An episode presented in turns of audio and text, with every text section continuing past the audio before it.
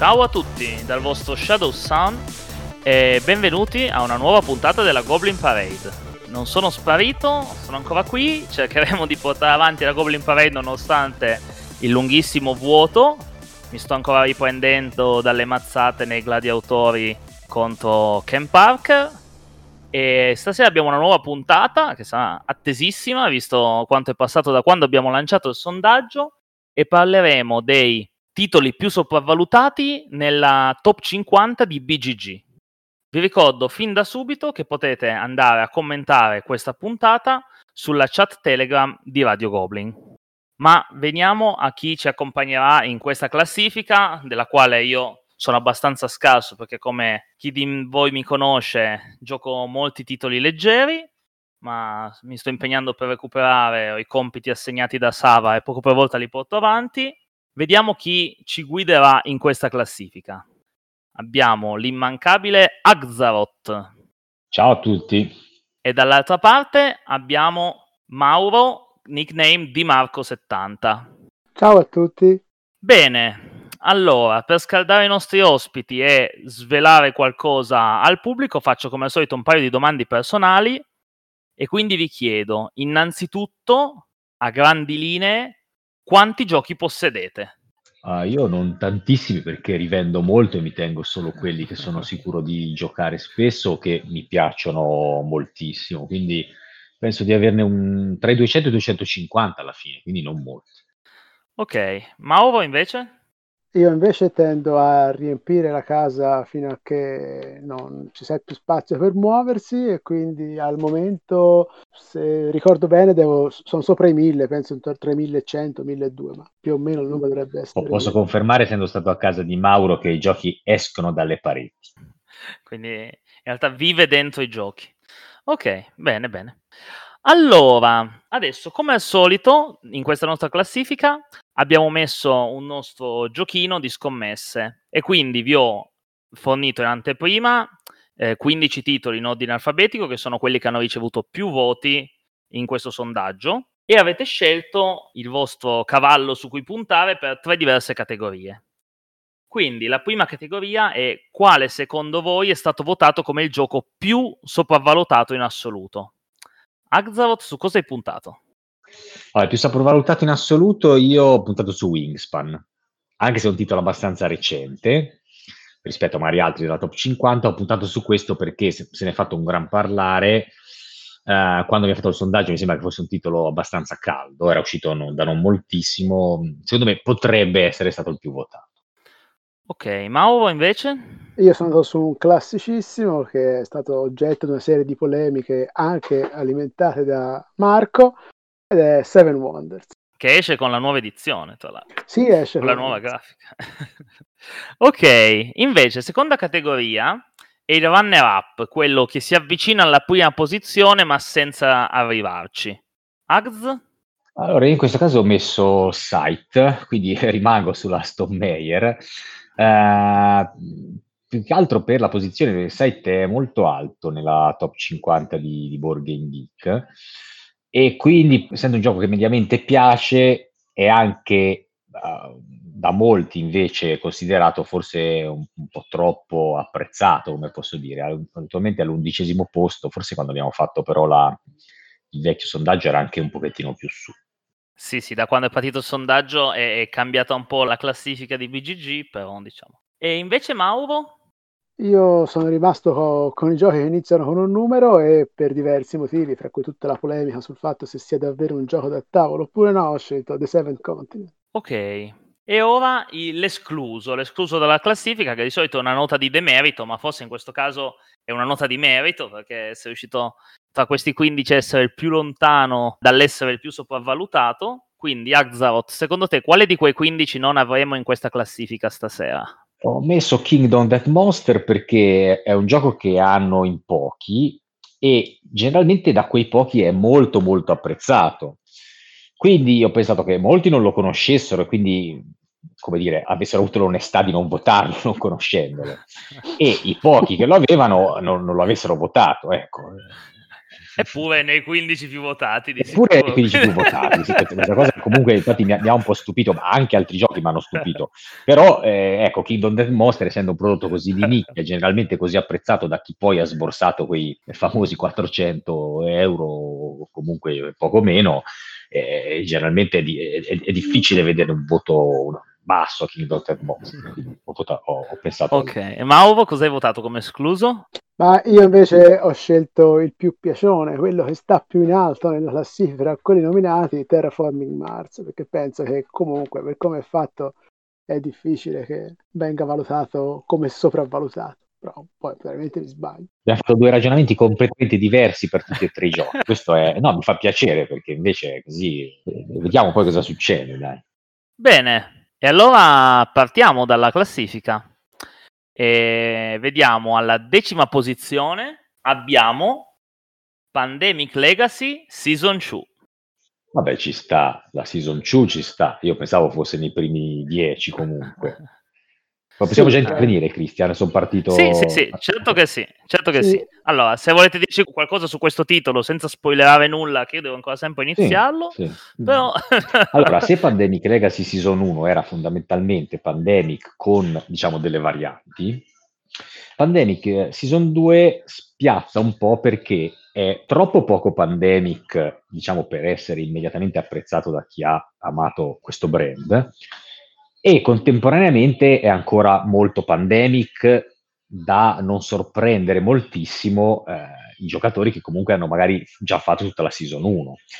Io sono arrivato a giocare fino a metà perché ho giocato giugno compreso e poi con la compagnia ci siamo fermati, seppure eravamo stati veramente entusiasti della season 1, dopo l'abbiamo finita quasi in un soffio. Questa season 2 non, non ci ha preso quanto la season 1 Probabilmente per quelle due ragioni che ho detto all'inizio. Da una parte è troppo ancora pandemica, dall'altra lo è troppo poco. Quindi se il season 1 era stato veramente una, una grossissima novità, una prepista, quello che volete, pur non essendo magari il primo Legacy, che è stato Risk Legacy, questa season 2 anch'io l'ho vissuta in modo molto più freddo e quindi anche secondo me ci, ci può stare ci può stare in questa top 10 sono, sono d'accordo ecco, sul trovarlo in questa top 10 Mauro cosa ne pensi? Io non lo conosco molto devo essere onesto. Non, non sono un grande appassionato dei giochi Legacy e quindi non ci ho giocato. Ok, io spero, sono ancora a metà della season 1, quindi prima o poi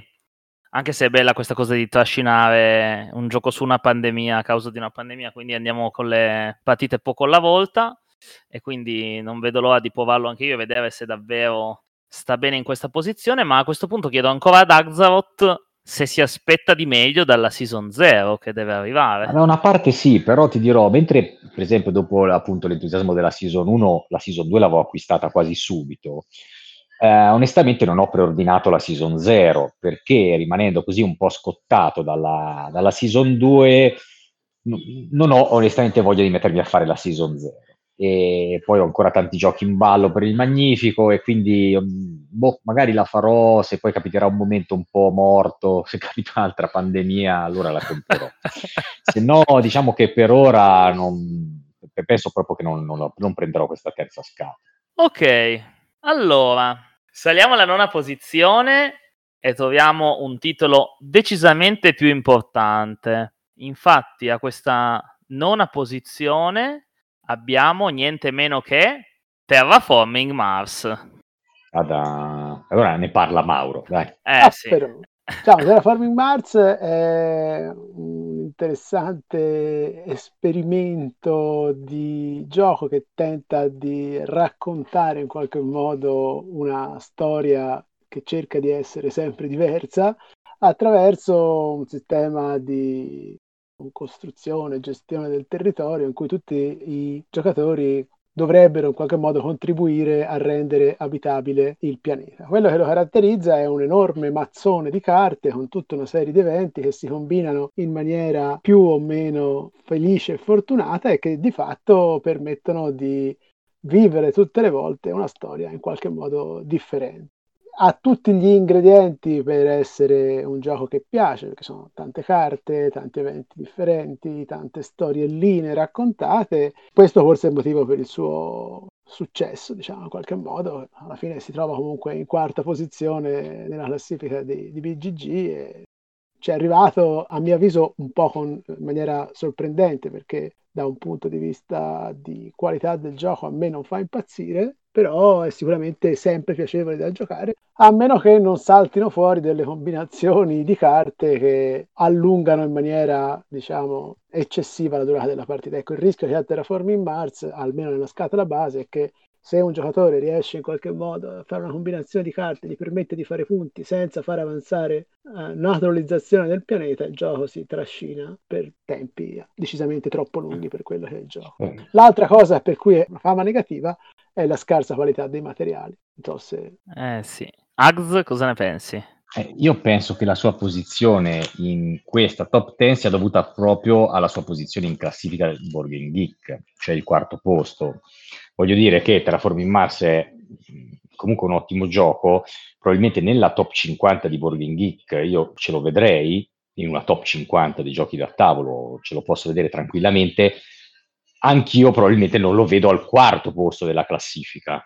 Eh, penso che sia questa posizione più che altro che, abbia, che gli abbia attirato dei voti di, come sopravvalutato, a mia interpretazione, eh, perché eh, in effetti tanti parlano in giro del, comunque del fatto che si Terraforming Mars per il gioco, però tutto sommato è, non, non, è così eccezionale, ecco, magari vederlo al quarto posto di Wargame Geek può essere che abbia spinto molti a, a dare a questo gioco il loro voto. Mauro? No, possibile. Sei d'accordo? Ci sta, nel senso, capisco, cioè mi è perfettamente chiaro perché è al quarto posto e posso anche capire che il quarto posto anche per me è indubbiamente una posizione estremamente elevata, troppo per quello che è alla fine del gioco. Io invece mi schiero perché secondo me è tutta colpa della carta col barboncino, con la foto di barboncino. essere, che, che, è quella che mi ha trattenuto dall'acquisto fino ad ora. Ah, prima o poi. Tanto, aspetta, speravo che facesse una versione. Non è un partito, però, Christian. Eh? Ma io speravo, io aspettavo una versione senza foto di barboncino e invece a quanto pare non arriverà e quindi prima o poi ci accontentiamo della foto del barboncino. Allora, bene, e questo era un pezzone, cioè talmente un pezzone che ci ho giocato pure io, cioè anche se non ce l'ho, ci ho giocato almeno a questo. Diciamo, c'è il vantaggio che è, è, è, piacevole, è piacevole, da giocare sempre. Io, no, non è una di quelle cose che io cerco di giocare in maniera attiva, ma se mi viene proposto è difficile che dica di no. Ecco. Ha questo vantaggio qui Terraforming Mars, indubbiamente non da poco. Invece all'ottava posizione abbiamo Clans of Caledonia. Oh, questo sono, sono, decisamente d'accordo sul trovarlo qua dentro, eh, perché secondo me non è per nulla un gioco da top 50 di Boarding Geek e personalmente neanche da top 100, nel senso che è un buon gioco gestionale, ma non ha veramente nulla di, che lo faccia risaltare eh, è un gioco di, di, gestione in cui bisogna costruire degli diciamo, edifici di vario tipo su una mappa comune. Questi edifici sbloccano invece sulla tua plancia personale man mano che li costruisci dei vantaggi, dei bonus, delle, delle piccole abilità speciali.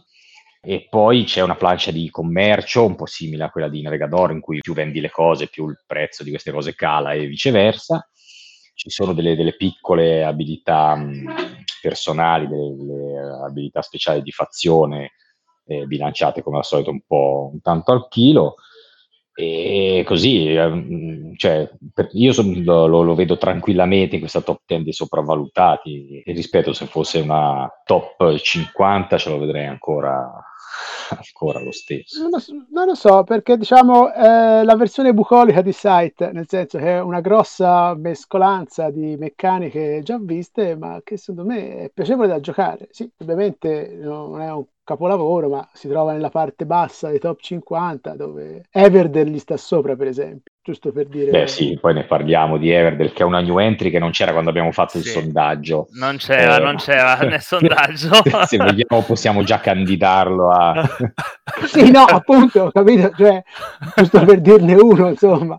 E, e quindi, boh, nel senso, sì, indubbiamente cioè, ci sta che stia nei top 10, ci sta che non abbia, non presenta niente di nuovo, però eh, secondo me è un, un, mix ben riuscito di, di cose no. Mauro, non conosci 50 gestionali migliori di Class of Caledonia? dai.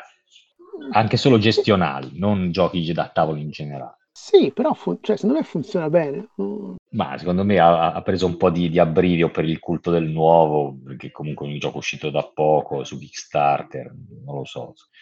C'è sempre questo effetto nuovo ed effetto Kickstarter che si sommano in tanti di questi giochi. Sì, e... vabbè. C'ha, Vabbè, c'ha tre, yeah, anni, c'ha tre, ha tre anni, dai, non è così È vecchio ormai. Eh, Manco più mi ricordavo che esistesse. ecco eh, per il segno che ha lasciato.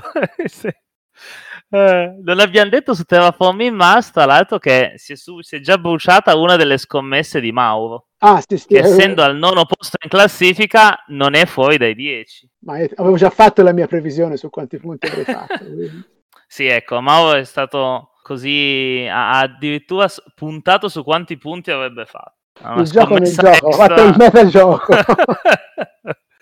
allora, non c'è trucco, non c'è inganno, ma alla posizione numero 7 abbiamo Seven Wonders.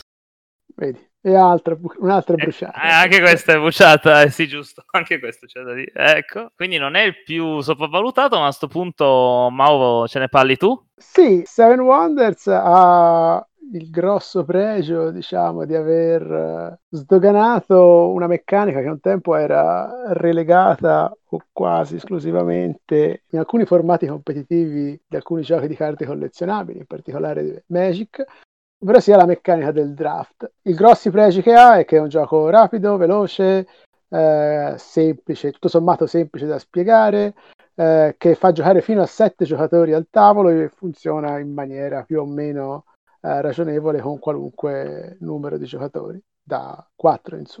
Quindi è al limite quasi, rientra quasi nel campo dei giochi che piacciono a te sostanzialmente, te frequenti. Suppongo tu l'abbia giocato ripetutamente. Sì, sì, in realtà non, non ne vado matto di questo qua, però... No, ma io adesso, adesso mi, mi butto via dicendo dei party game, gioco anche parecchi German, però sulla top 50 delle lacune ce l'avevo e su questi qua in particolare, ma d'altronde se sono sopravvalutati è per quello che io non ne ho ancora giocati tanti. Sì, comunque diciamo, fino ad ora è, tut- è tutta roba piuttosto piacevole da giocare. Ora poi dopo Sì, è sì, chiaro sì, che io- l'intendito- l'intenditore che ha il tasto ven al collo, quindi Marco, poi dopo li, li- li infama tutti, ma è tutta roba più, che, più che dignitosa. ecco. Anche Seven Wonders, è chiaro che Seven Wonders eh, ha avuto dalla sua motivo per cui poi molta gente magari non lo apprezza e che ha vinto anche dei premi che, dicono che non dove- avrebbe dovuto vincere, quindi così. Arz, cosa ne pensi? No, allora io sono completamente d'accordo con Mauro. Cioè, secondo me Seven Wonders è un bel gioco, ancora di più lo è la versione Duel, però tra l'altro vedo adesso che Seven Wonders è scivolato al 52esimo posto di Game Geek, probabilmente a causa di Everdell, e, e- e questa ovviamente è, è- una bestialità, perché eh, Seven Wonders ha, secondo me ha- delle caratteristiche che lo rendono decisamente migliore di Everdell. Quindi ti dirò che Seven Wonders io mh, non eh, avrei scommesso che fosse al di fuori dei- della top 10, che fosse rimasto nei, nei 15. Ah, non lo Eh, so. Ah, Eh, sì, no, no, non, Non lo pensavo, so, di, non perché- pensavo di trovarci. C'ha una fama comunque abbastanza. Quello è vero, però pensavo che si fosse focalizzati più sui nuovi, capito? Quindi Seven Wonders, eh, eh, non sono d'accordissimo. Nel senso Allora, è che comunque un, un po' invecchiato è, nel senso che eh, questa meccanica ha visto tanta altra roba. e- eh, quello è vero, però ecco, è al 52esimo posto, secondo sì, me, sì, come storico, ci può stare nella Ah, top 50 sì, di. Board Game Geek, come valore anche storico del gioco, valore in- importanza ormai che ha, che ha avuto, no? Nello sdoganare questo tipo Sì, di anche perché poi diciamo è uno dei più vecchi, c'è tanta roba più vecchia di Seven Wonders. C'è Power Grid, c'è Agricola. Agricola, che però anche Puerto lui è Rico, precipitato. sì, sì, Beh, sì, Puerto sì, sì. Rico, vabbè, ma quelli sono inarrivabili, insomma. Però non c'è tanta roba Sì, di. Seven Wonders io l'amavo in bocca di due o tre partite in cui faccio una partita bellissima e poi uno dall'altra parte del tavolo vince. Eh. Eh, vabbè, quello. Tanto per, per renderlo scalabile così com'è, non potevi che trovare quella soluzione di giocare solo con le due persone Eh, sì. Che ti sono vicine. Fra l'altro, che poi è stata è un'altra di quelle cose che è stata esportata, anzi, se vuoi, importata in tantissimi altri titoli. cioè, c'è una serie di cose che hanno fatto un po' la scuola, poi di quelle sono state una serie di stratagemmi per rendere la gestione del gioco più semplice anche quando il numero di giocatori cresce oltre i fatidici 4 che oramai è il numero mm-hmm. a cui bisogna giocare. Vediamo se la nuova grafica lo farà ribalzare in, su nelle vendite. In alto, in alto, certo, quello sicuramente. Eh sì.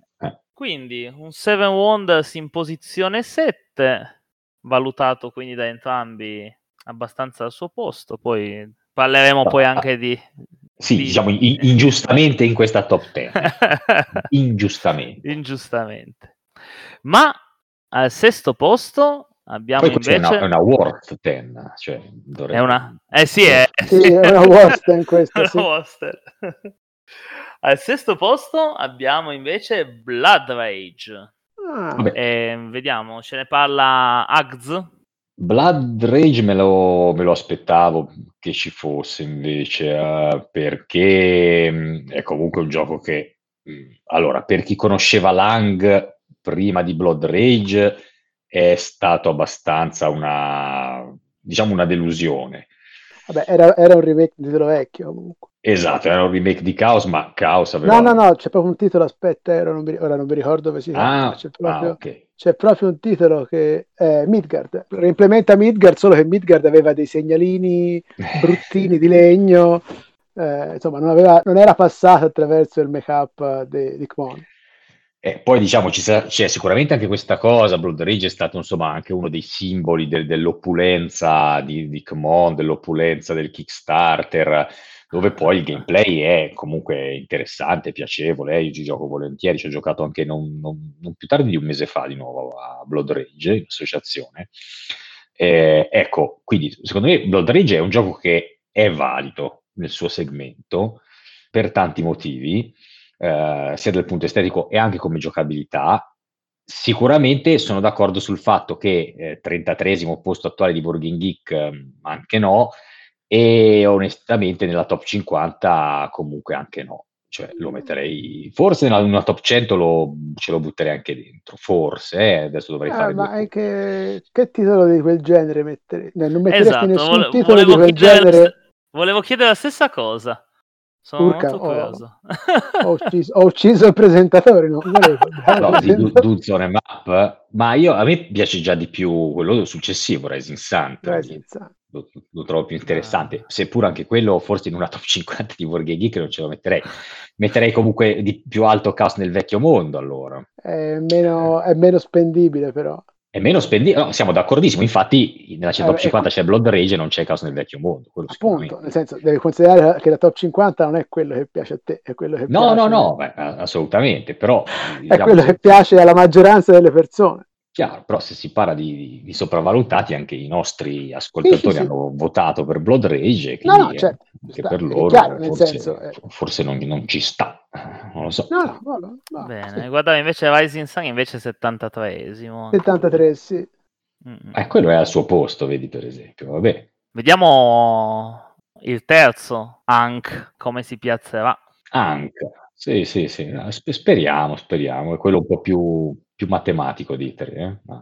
Io ci ho giocato solo sul tabletop. Come si chiama quella della Kemet? Ma anche Kemet è 97esimo, sì, guardavo. Ecco, per esempio, Kemet... Uh... Che poteva essere un'alternativa in qualche modo come genere, insomma, sì, diciamo. Sicuramente, sicuramente. Ok, quindi Blood Rage probabilmente è lì anche perché è uscito prima di, sì, di Rising stato, Sun. Chiaro, eh. È stato il primo progetto ciclopico che ha riscosso grande successo della Cool Mini or Not. Quella sta sicuramente. Non sapevo questa cosa di Midgard, ha fatto impressione vedere le immagini vedere che comunque è molto molto simile, solo molto meno lavorato nella grafica. No, in realtà io, vedere la anche... plancia è, è, lei. Io ho giocato anche Midgard e c'è qualche differenza, non c'è il collasso delle regioni, cioè, sì, ecco. sì, però sì, il, la meccanica di base è quella ah. lì. Bene, Metà alta della classifica, quinto posto per un gioco che no, non ho, in realtà di questi finora, a parte Clans of Caledonia e Pandemic Legacy che non ci sono ancora arrivato,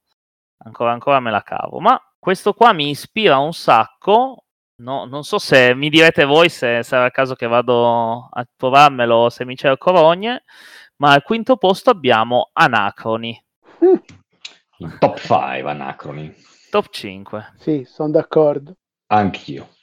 Par- Fine, passiamo a posizione 4. no, ma vuoi dire tu qualcosa su Anacroni? No, Anacroni è un altro, è un altro la- lavorino ben fatto, nel senso che è un worker placement piuttosto classico, con questa falsa storia dei viaggi nel tempo, in realtà ci incastra il giusto, che però ah, nasce, anzi prende vita anche questo attraverso un fantastico progetto Kickstarter e, per cui tutti poi si procurano l'espansione che è fondamentale, che sono dei pupazzotti di plastica alti 10 cm che hanno l'unico scopo di tenere un pezzettino di cartone che potresti appoggiare direttamente sulla plancia. Ecco. E, e, che sono anche scomodissimi perché coprono poi sì, l'esagono delle non azioni. riesci a vedere più niente, no? Infatti. No, non me lo state vendendo benissimo. Eh. Ma non te lo dobbiamo vendere, oltretutto a un prezzo spropositato. Cioè. Devo, devo, dire che di tutti i titoli che ho giocato, di cui abbiamo parlato finora, Anacroni è quello che mi è piaciuto di me, per ora. Ok. Concordo, ma questo se fosse uscito retail da una casa editrice normale, fatto normale, sarebbe stato un gioco che avrebbe riscosso, non dico la metà, un quarto del successo che ha riscosso. Questo è proprio una un frutto de, del Kickstarter, questo gioco assolutamente normale. Conosco delle persone che sono particolarmente entusiaste, ecco io non rientro in quella categoria. Ah, quindi non si sente questo viaggio nel tempo nel gioco? Ma no, no. è un prestito, è, è, un prestito, pagherò il viaggio nel tempo di Sarebbe come se a Brasco facessi un pas- viaggio nel tempo tutte le volte che chiedi dei soldi. sì, è vero, nel senso. Però... Bene, bene allora me lo depenno dalla mia lista dei giochi da cercare di giocare, così ho più tempo per giocare altro, per recuperare Vanuatu prima o poi.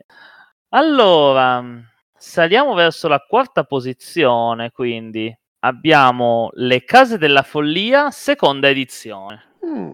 Mm. Agz, vuoi parlarne tu? Uh, dunque, quarta posizione, quindi è abbastanza alto. Allora, sì. mm, un gradino fa... sotto, sotto il podio un gradino sotto il podio. Mi sa che ti fa piacere.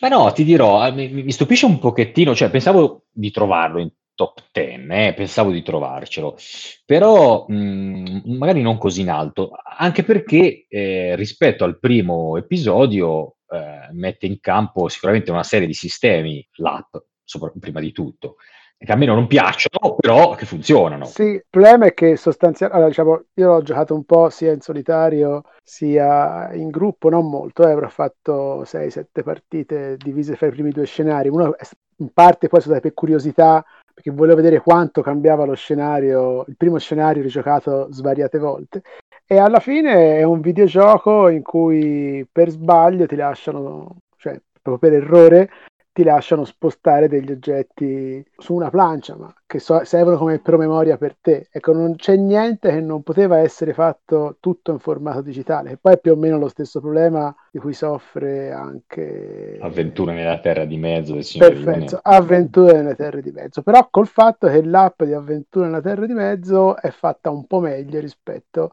a quella di Mansions of Madness. Che poi il gioco sia divertente da giocare, che l'app sia stata sfruttata in maniera più o meno furba, cioè, hanno cominciato a fare, cioè, tipo per risolvere, cioè da risolvere una serie di puzzle tipici da, da app, da intrattenimento, c'ha una bu- buona atmosfera, se magari te la metti, la usi, eh, redirigi l'applicazione sul televisore grosso, riesci anche a tutto, e quindi aiuta in qualche modo a creare un'atmosfera e tutto il resto. Però, boh. E fra l'altro c'è anche il fatto che le miniature non sono nemmeno, cioè abituati, viziati dalle miniature della Cool Mini or Not, le miniature della Fantasy Flight sono disastrose normalmente.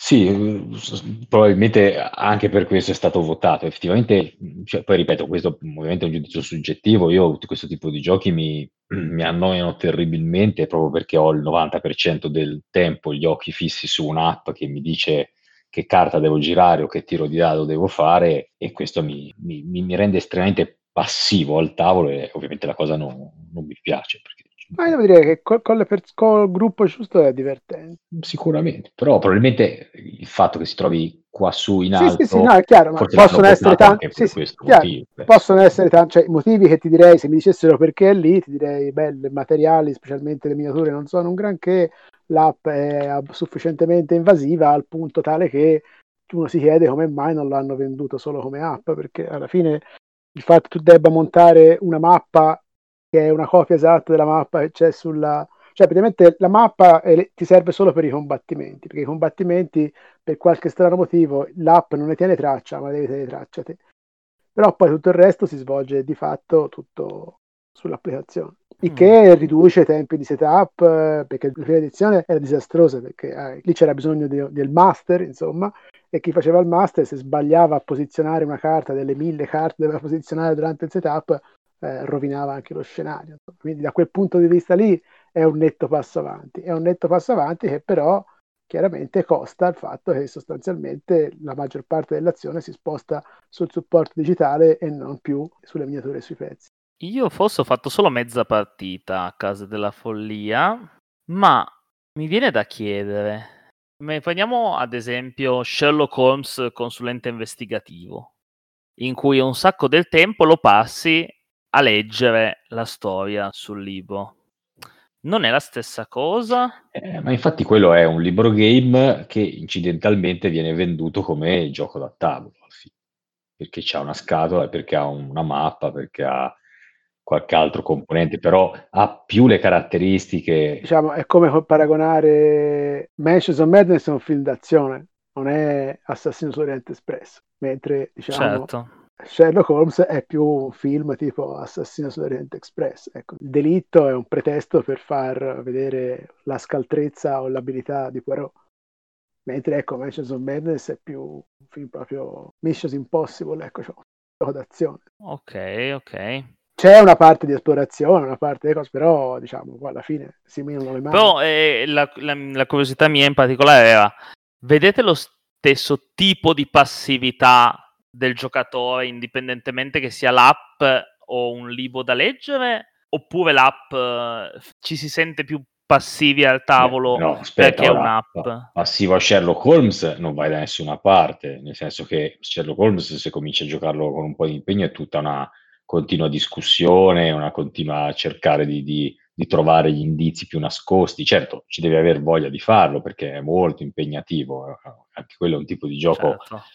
Qui c'è da, da leggere tanto, da stare attenti e, e tutto il resto, però lo vedo molto più attivo rispetto a... Sì, sì, no, Ah, ok, ok. Cioè io Sherlock Holmes l'ho giocato, quindi in casa della follia comunque anche a cercarla questa parte qua un po' più, tra virgolette, investigativo, più di strategia al tavolo, c'è poco secondo voi?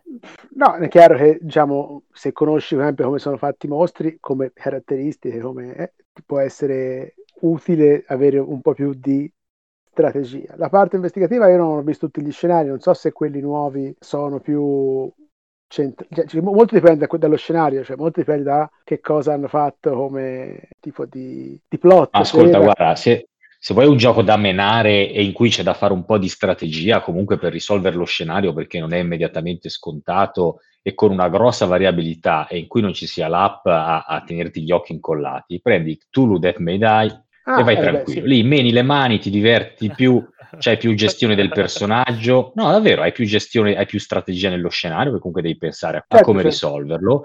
È facile uguale, perché lo- lo- lo- le regole non sono, sono molto semplici, e secondo me funziona molto meglio. Sì, dai, però, cioè, nel senso, eh, Le Case della Follia 2, la seconda edizione, è nato per rimpiazzare il ruolo infame de- del master, e quindi era comunque un tentativo di mantenere una- un impianto seminarrativo, diciamo, però senza bisogno di una persona umana che si sacrificasse. Bene, allora mi tengo da buono il consiglio di Marco anche, visto che Cthulhu Death May Die l'ha portato un mio socio in associazione per giocarlo, quindi vedo di giocarlo al più presto. E andiamo al nostro gradino più basso del podio.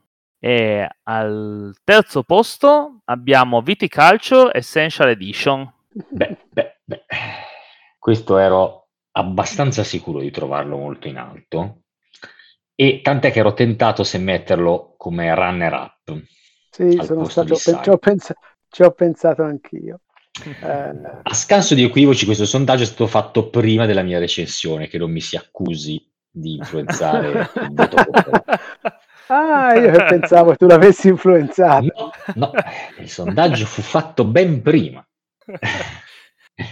E quindi io non posso che essere d'accordo su questa posizione, nel senso che eh, Viticulture Essential Edition, stiamo parlando di scatola base di Viticulture Essential Edition, è un giochino di eh, piazzamento lavoratori e di costruzione di un, di un motorino insomma, per, per, fare il vino, in cui la, la, maggior parte della tua strategia, che è, poi è molto lineare perché eh, pianti la vigna, raccogli l'uva, la, la, la pesti nei, nei, nei cosi, tinozze, come si chiamano, e, e, poi ci fai il vino e poi lo, lo vendi ai, ai, ai, compratori. Quindi diciamo la, la, strategia te la fa il gioco, non è che devi inventarti grandi cose.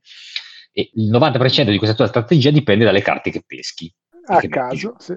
A caso. E non lo so, se vogliamo farlo stare in top 50, boh, facciamocelo eh, stare, per me non sta neanche in top 100.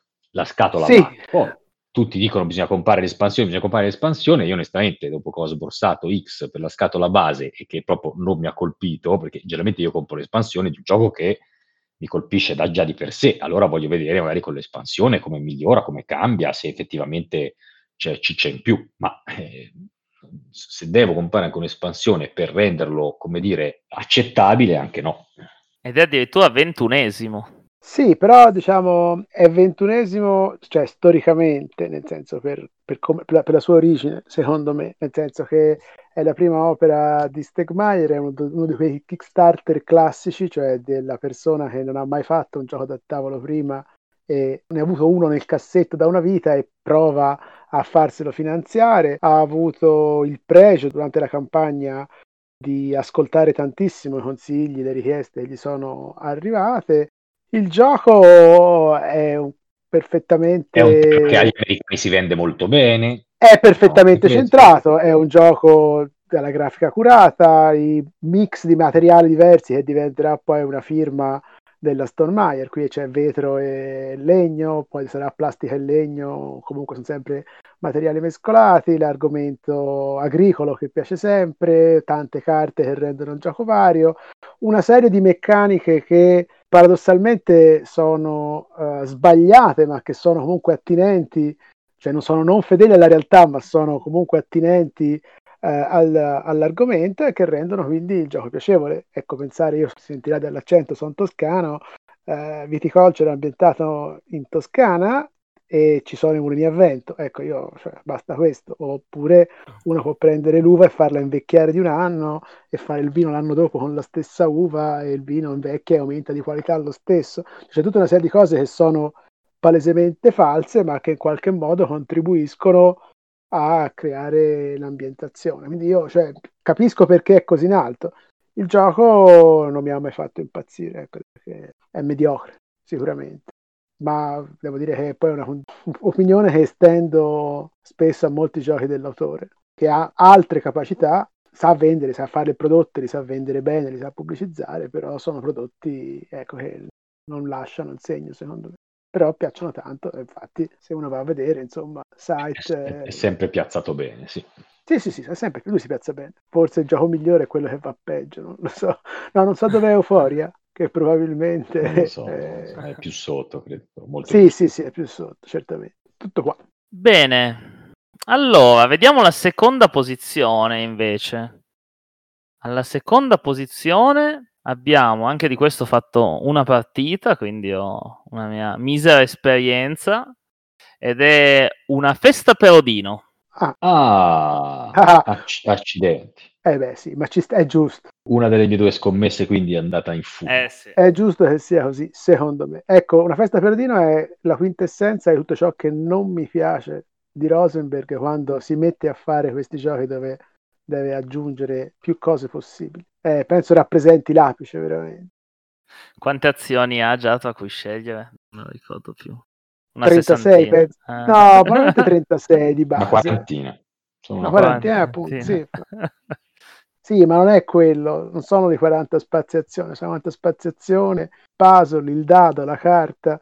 Eh, il puzzle che sblocca la risorsina, e Sì. poi le 40 azioni che in realtà non sono 40 azioni perché sono ricombinazioni delle, delle stesse 5 o 6 azioni in, in 300 Diciamo che ecco, e, e, e Fist of Odin e Fields of Arl sono eh, l'apice di ciò che n- non apprezzo in Rosenberg. Ecco, mi piace molto sono più. l'apice della sua bulimia. Sì, perché poi dopo probabilmente anche lui ha capito che il troppo stroppia. Cioè, per esempio, l'anno successivo, due, anni dopo, è uscito Newsfjord, che è comunque un worker placement analogo, ma l'ho trovato molto più gradevole, molto più semplice, nel senso non è per forza eh, necessario mettere dentro qualunque cosa per rendere un gioco più interessante o migliore. E quindi ci sta in questa seconda posizione.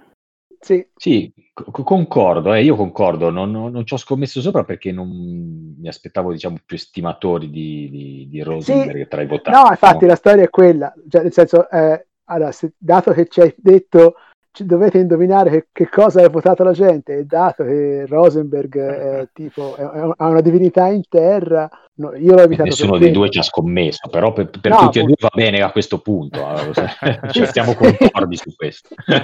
Comunque ho, ho dato una ricontata qua su un'immagine di BGG al volo e se non ho mal contato sono 61 spaziazioni. 61 bisogna vedere qua, sono, tutti, sono tutti sbloccati fin dall'inizio Ah, Ah, questo non me lo ricordo dall'alto della mia una, una partita. Comunque questo gioco l'ho, l'ho provato dopo aver sentito alla, alla mia prima play al prestito giochi de- della, della Tana eh, i volontari che cercavano disperatamente qualcuno che lo spiegasse alla gente che chiedeva di giocarlo. Eh, ricordo questo grido di una festa per Odino nel- nell'area Goblin di play. Un kamikaze per la festa per Odino. Bene, ci resta la prima posizione. Abbiamo ben zero punti accumulati a testa fino a questo momento, quindi eh, siamo stati forti fortissimi. E al primo posto abbiamo Wingspan. Vai, vai. Ah, vabbè E Ah, questi sono 10 punti per Arzaroth che, Eh, che sì. pesano. Ha stravinto Eh, no, beh, qua eh, non lo, so, ho, ho giocato facile. non lo so Dici di no.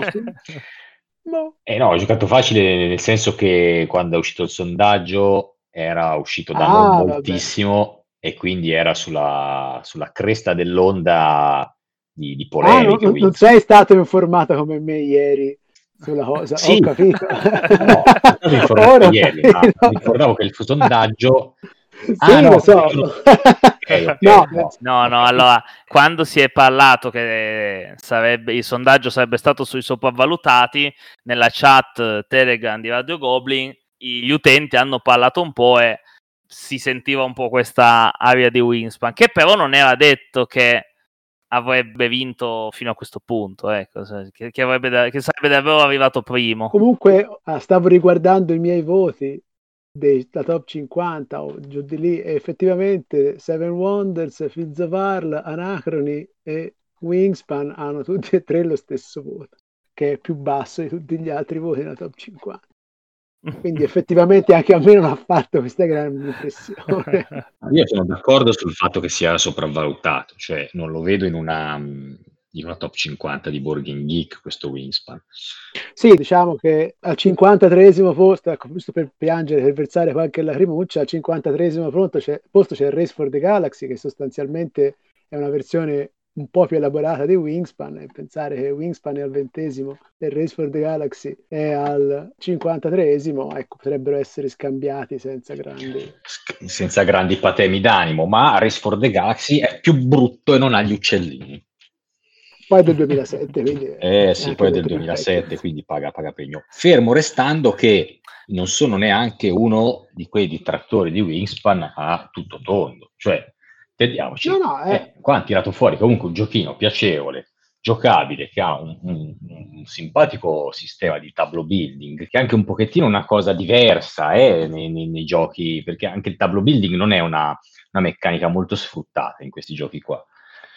Eh, ce, ce ne sono ovviamente. Ce n'è abbastanza, ce n'è una certa quantità. Ultimamente Ultimamente Adesso- sì, però ci stava anche Villager, è sicuramente più bellino di Wingspan. E però anche in questo caso è stato venduto molto bene, gli uccellini hanno fatto breccia, in questo caso si può anche dire che l'editore ha fatto una scommessa, eh, perché gli uccellini io non avrei puntato tantissimo, devo essere onesto, lui evidentemente ha, ha preso questo tema insolito, ci ha scommesso e ha avuto ragione qua, bisogna dargli anche insomma a Cesare quel che dice. No, ma lui è molto bravo a fare, a fare queste scelte, sicuramente bravissimo, cioè non, c'è dubbio. Io lo ammiro perché ora sono curioso di vedere cosa riesce a combinare con Pendulum dopo. Con Pendulum, me ne hanno parlato come di un gioco di un cringe unico Pendulum. Vedremo. dopo Tapestry vediamo cosa.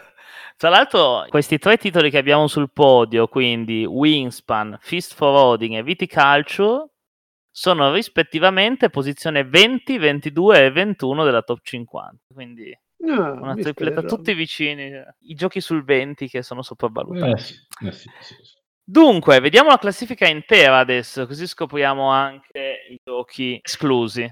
Quindi abbiamo dal primo al quindicesimo, al primo posto Wingspan, secondo posto Una festa per Odino, terzo posto Viticulture Essential Edition, quarto posto Case della Follia seconda edizione, quinto posto Anacrony, Sesto posto Blood Rage, settimo posto Seven Wonders, ottavo posto Clans of Caledonia, nono Terraforming Mars, decimo Pandemic Legacy Season 2. Undicesimo posto Kingdom Death Monsters, Urca. dodicesimo posto Sight, tredicesimo posto Seventh Continent, quattordicesimo Star Wars Imperial Assault e quindicesimo posto Mac vs Minion. Quindi Mauro mi ha recuperato qualche punticino sul eh no, no, eh no, perché no, no, no, no puntato Seven Continent come runner up. Ah. E quindi anzi... E invece cosa aveva puntato come escluso? Come escluso avevo messo Terraforming Mars. Ah, ah, è vero. Ho quindi... fatto zero, ma l'avevo già anticipato, quindi ho vinto la, pe- la meta scommessa, l'ho vinta. Mauro recupera con i punti della meta scommessa su cui mi ha scritto faccio zero punti. e effettivamente... allora, bene, questa era la, la classifica dei sopravvalutati. Quindi in linea di massima, comunque, siete stati abbastanza d'accordo sulla maggioranza, direi. Sì, sono sicuramente d'accordo sui cinque che sono rimasti fuori, cioè no, non li vedo proprio neanche mm. come sopravvalutati, nessuno dei cinque. Ora non me li ricordo, rileggimene un secondo: Kingdom sì, Death, KDM, Sight, Seven Continent, Star Wars Imperial Assault e Mac vs Minions. Ecco, forse la posizione di Sight, se vogliamo che è quarto attualmente. Ecco, sì, diciamo che, eh, diciamo, io non, non, mi aspettavo nei 15 eh, sicuramente Mac vs Minion e Star Wars Imperial Assault. Cioè, quando mi hai detto che c'erano questi due nel, nei 15 sono rimasto colpito perché non pensavo che entrassero, così come gusto personale. Sugli mm. altri, boh, non lo so, nel senso che poi chiaramente il gioco era cercare di indovinare quello che aveva detto la gente, quindi... Eh. Certo. Bene, quindi la sfida l'ha vinta Agzaroth e ora vi chiedo, eh, non so se vuoi iniziare tu Agz, quale titolo avresti voluto vedere tra i sopravvalutati ma non c'è? E allora, guarda, stavo un po' guardando la non, non vale rispondere ancora a Everdell perché non c'era no. all'inizio del sondaggio. Povero Everdell. Eh, stavo guardando un po' questa, la, la, i top 50 di, di Board Geek. Bene o male, quelli che pensavo io alla fine eh, sì. ci, ci, sono un po' tutti, eh, quindi non, sai che non, non, riesco. Fammi vedere un po' chi c'è al 5. No, ma poveraccio, anche questo sì, ci può stare. Eh, non lo so, più che vederlo fuori dalla classifica di Board Geek, Ecco, non so, Orleans al 23, già che abbiamo fatto 20, 21, 22 con Wingspan, 24 e Fist Rodin, Orleans al 23 forse lo piede lo, lo schiaccerei parecchio più in basso. Insomma, nonostante ah, l'idea molto buona, però di per sé Orleans gioco 23esimo, anche no. E Mauro? No, no, non sono d'accordo. Non lo so, io stavo, guarda, stavo, stavo sbirciando anch'io in questo momento. E... Diciamo, io ho una scarsa passione per Eclipse, quindi eh, anche se lentamente nella storia è calato, è ancora, è ancora in 44esima posizione, ecco, potrebbe slittare giù altre 5 o 6 posizioni senza grosso problema e uscire, sparire dignitosamente dalla top 50.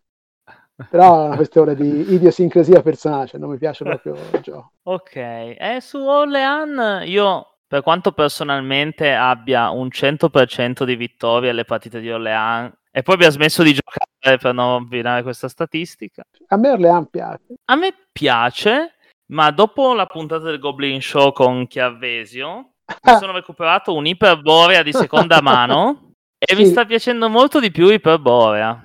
Eh, i- sì, diciamo, que- quell'anno uscirono tre giochi in contemporanea, diciamo, poi qualcuno prima, qualcuno dopo, che furono King's Push, Orlean e Iperborea. È chiaro che Orlean era quello, vuoi per accessibilità, vuoi per tema, eh, era quello che era destinato a, a salire, avere, avere più riscontri. Perché Push era una piccolissima produzione, non mi ricordo se coreana o di so dove. Sì, era orientale, anche io non, non mi ricordo di che paese. Forse poca diffusione. Mm. Dovrei guardare, forse ce l'ho ancora, devo vedere, scavare fra le scatole per vedere se c'è. E Iperborea Iperborea è... era un ibrido, era uno dei primi ibridi Sì. che uscivano, era una produzione comunque più limitata, meno accessibile perché il costo era più Sì, elevato. costava c'erano un molto di più.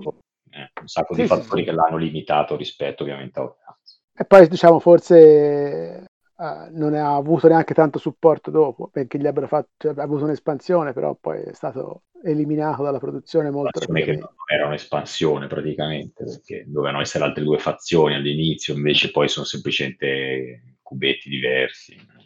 Ah, Allora, non era in scaletta, ma mi sono ricordato di un'altra cosa molto interessante che vi volevo chiedere. Sì. Perché vi posso dire che da tutte le risposte ricevute sul sondaggio per i più sopravvalutati della top 50 è stata una mitragliata. E quasi, quasi tutti i titoli sono stati colpiti da un po' di voti. Eccezione fatta per quelli che un paio di mesi fa erano tre titoli, ma poi è arrivato un votatore dell'ultimo minuto e ora sono ben due titoli con zero voti ricevuti come sopravvalutati e un titolo con un singolo voto ricevuto come Mm. sopravvalutati. Quindi Ci possiamo vedere... Quindi? no, eh, non c'è tempo, però possiamo vedere i tre titoli meno sopravvalutati della... Vai, vai, Sì, dai, dice, siamo, siamo curiosi. sì. Volete provare a dire? eh? Ma un Puerto Rico io lo butterei di così che ci sta sempre bene. Poi non lo so, Agripa. Through the Ages, Ah, True the Aegis, bravo Mauro, hai ragione. Twilight Struggle e Brass.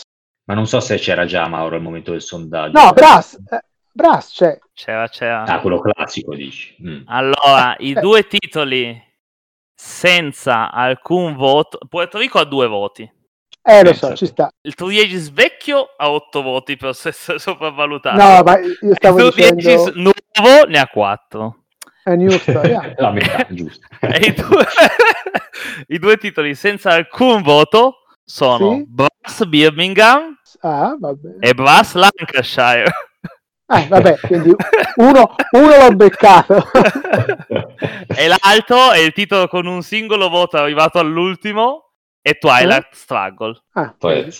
Ok. Quindi Mauro dovevi giocare sulla classifica inversa, Eh, secondo sì, me. sì, sì, Era tutto un altro giocare. allora, No, è, è più facile beccare dove sta il consenso comune che non, che non il, il fatto di quello che cioè, la sopravvalutazione diventa spesso una cosa molto personale, più che non riconoscere il valore assoluto, diciamo, dell'oggetto. vero, vero. Allora, grazie per aver partecipato a questa Goblin Parade. Io ricordo a tutti di seguire Radio Goblin, seguire anche gli altri format e che potete ascoltare Radio Goblin anche su Spotify, cosa che io ho scoperto un mese fa perché pensavo servisse l'abbonamento, invece si può ascoltare anche senza essere abbonati a Spotify ed è molto comodo perché non voglio parlare male, ma rispetto al browser non si inchioda mai. E, e ti ricorda a che punto sei arrivato della puntata se deve interrompere. Raggiungeteci se volete per commentare la puntata sulla chat Telegram di Radio Goblin. E buonanotte Ciao. a tutti. Ciao, Ciao, buonanotte a tutti. tutti. Ciao, Di buono. buonanotte.